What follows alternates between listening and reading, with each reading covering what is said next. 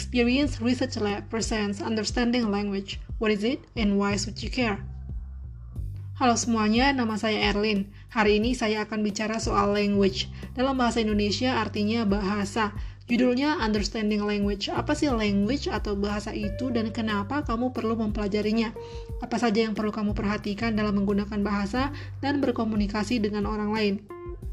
Kata language berasal dari Middle English yang masih terkait dengan Anglo-French, yaitu language. Kata language sendiri berasal dari kata lang yang berarti lidah. Penggunaan kata language pertama kali diketahui pada abad ke-14. Waktu itu, kata language merujuk pada kata-kata, pengucapan, serta metode yang digunakan untuk memadukan kata-kata tersebut agar dipahami oleh orang lain. Jadi, awalnya bahasa hanya suara yang diproduksi dengan organ vokal dan diartikulasikan sedemikian rupa sehingga memiliki arti. Namun, seiring waktu, bahasa memasukkan tanda, suara, gerak tubuh yang digunakan untuk mengomunikasikan pikiran dan perasaan kita yang kompleks. Itulah sebabnya saat ini ada istilah bahasa verbal dan bahasa nonverbal. Bahasa merupakan bagian dari budaya yang mencerminkan karakteristik penggunanya. Lewat bahasa yang digunakan seseorang, kita bisa mempelajari sikap, nilai, tujuan, dan praktik sosial yang berlaku dalam komunitasnya. Misalnya, asal negara atau daerah, latar belakang pendidikan, hingga kelas sosialnya. Sebagai manusia, kita cenderung memiliki pemikiran dan kepercayaan yang mempengaruhi cara kita menggunakan bahasa kamu atau orang yang kamu kenal mungkin pernah bilang bahasa A lebih baik dari bahasa B.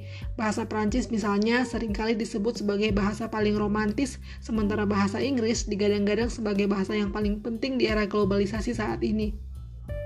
Bahasa Inggris sendiri terus berevolusi baik dalam kosakata maupun tata bahasa. Pada abad ke-14 misalnya, pronoun you hanya digunakan untuk orang kedua jamak karena waktu itu penutur bahasa Inggris masih menggunakan pronoun thou untuk orang kedua tunggal. Setelah melalui perdebatan panjang, pronoun you akhirnya digunakan untuk orang kedua jamak maupun tunggal. Sekarang, teman-teman LGBTIQ yang tidak mau disebut sebagai perempuan ataupun laki-laki sedang berjuang agar pronoun they digunakan bukan untuk orang ketiga jamak saja, tetapi orang ketiga tunggal seperti mereka. Bahasa mempengaruhi cara berpikir manusia. Orang aborigin di Australia misalnya tidak mengenal kata kiri dan kanan.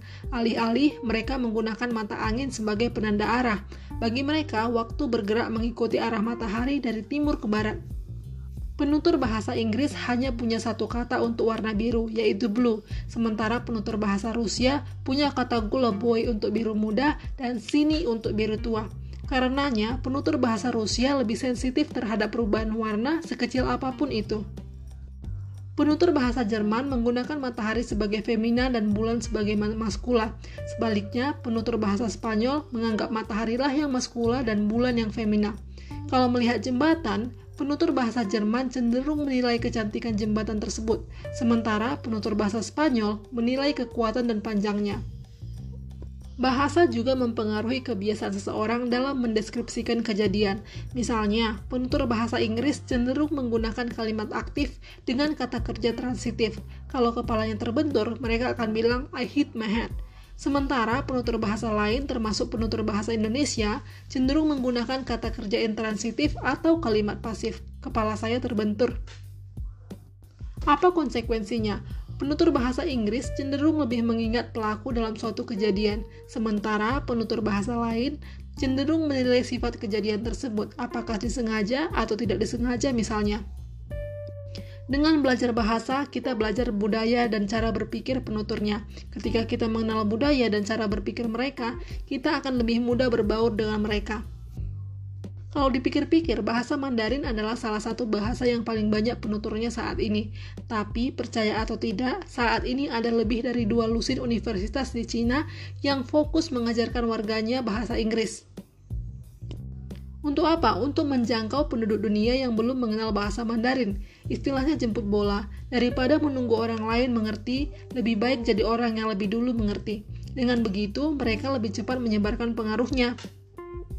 Katanya, to have a second language is to have a second soul with more power.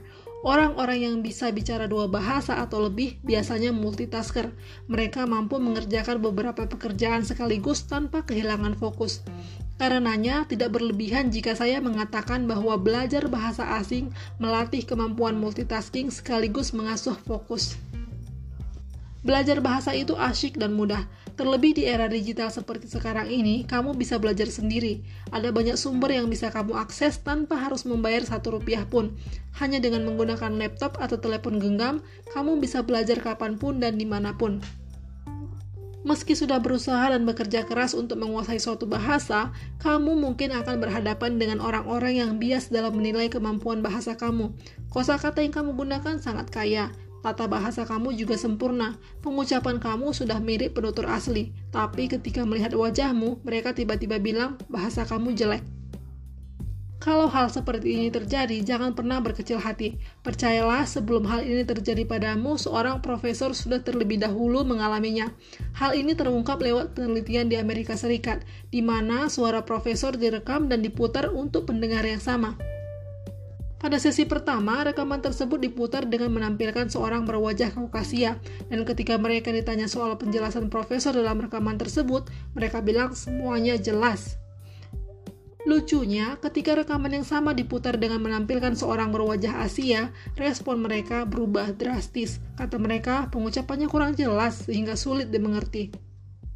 Orang seperti mereka ini ada di mana-mana, dan satu-satunya cara untuk menghindari pengaruh negatif mereka adalah terus menggunakan bahasa yang kamu pelajari. Tapi perlu diingat juga, sementara belajar bahasa yang baru, kamu harus berkomitmen untuk terus menggunakan bahasa ibu, termasuk bahasa daerah yang sebagian besar berada di ambang kepunahan. Saat ini ada 7.000 bahasa di seluruh dunia, tapi akibat globalisasi diperkirakan setidaknya 3.000 bahasa akan punah dalam 80 tahun ke depan. Mau tahu lebih banyak tentang bahasa, penggunaan, serta perkembangannya, silakan ikuti podcast Experience Research Lab. Atau kalau kamu lebih suka baca, bisa juga kunjungi situs url-insights.com. Untuk yang suka nonton, Experience Research Lab akan segera hadir di YouTube dan sementara itu, kamu bisa ikuti media sosial di LinkedIn dan Twitter. Nama akunnya sama, Experience Research Lab. Selamat menikmati and see you next time.